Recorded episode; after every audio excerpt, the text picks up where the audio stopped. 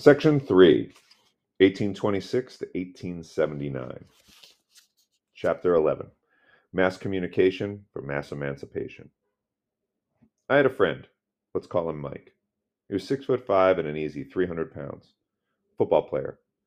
I'd watched him truck people on the field, watched him put parents' children on gurneys, all in the name of school pride and athletic victory. I'd watched him grunt and spit and slap himself around like a beast. We cheered for him.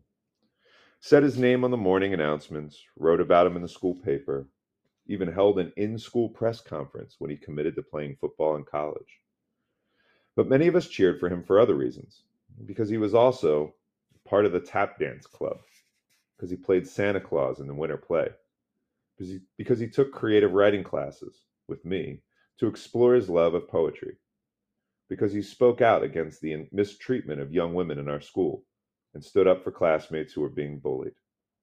Mike didn't always get it right, but he was always open to learning and was never afraid to try. The abolitionist, William Lloyd Garrison, was like that a man with power and privilege, not afraid to try. But before we get to him, we have to address one of the greatest series of coincidences that led him to become a central figure in the conservation, or I'm sorry, in the conversation around race and abolitionism. Coincidence number one. Both Thomas Jefferson and Thomas both Thomas Jefferson and John Adams, president number two before Jefferson, died on July 4th, 1826, on the 50th anniversary of the Declaration of Independence. Instead of people seeing this double death as a sign that the old ways of doing things were out of style, literally dead, people looked at their deaths as some kind of encouragement to carry out their legacies. Just so happens those legacies were deeply entwined with slavery. Boston had grown to nearly 60,000 people and was fully immersed in New England's Industrial Revolution, which was now running on the wheels of Southern cotton. Coincidence number two. Though the revolutionary abolitionist movement was practically dead, Robert Finley's American Colonization Society was still functioning at full throttle trying to get freed slaves to go back to Africa and set up their own colony. The ACS had asked a 23 year old firebrand named William Lloyd Garrison to give their 4th of July address in 1829. Garrison was the man. He was smart and forward thinking and worked as an editor of a Quaker run abolitionist newspaper. But the ACS didn't know that Garrison had gone even further to the side of abolitionism, not colonization. He favored a gradual abolition, a freedom in steps, but abolition nonetheless. And that's what he spoke about at the ACS conference, which, let's just say, was a little off brand. Like someone speaking at a Nike conference suggesting that the future of better running wasn't better sneakers, but better feet. And Nike should figure out how to make better feet. Garrison wasn't the only man who felt this way about about about, about abolishing slavery, not sneakers, and was unafraid to speak out against colonization. David Walker was another.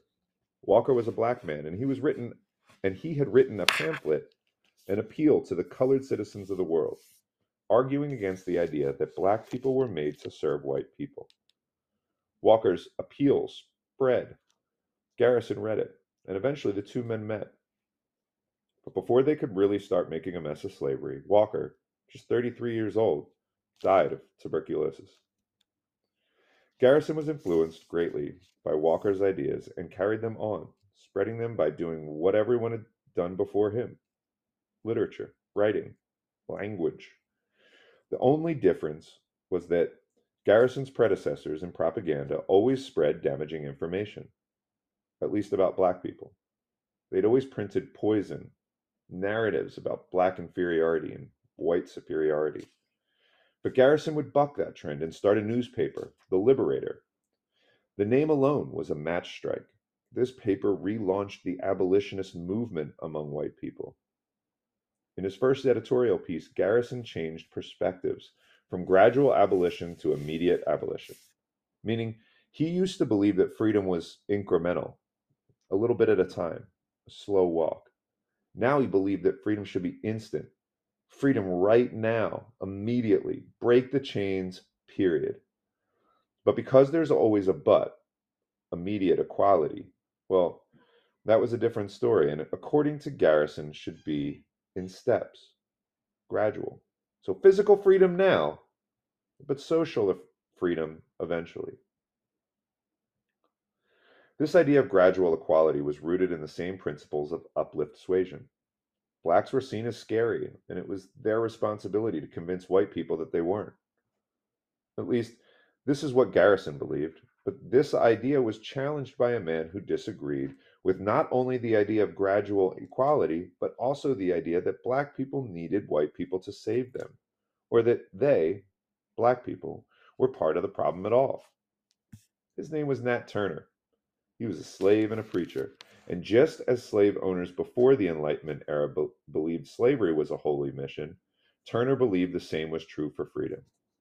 That he was called upon by God to plan and execute a massive crusade an uprising that would free slaves, and in doing so would leave slave masters, their wives, and even their children slaughtered, all in the name of liberation.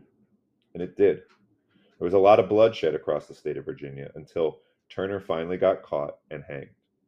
Again, slaveholders got scared, tightened the yoke. Garrison counteracted the intensity of the slave masters with an intensity of his own. He wrote a book that refuted colonizationists and gave birth to a new group called the American Anti Slavery Society, a group of abolitionists.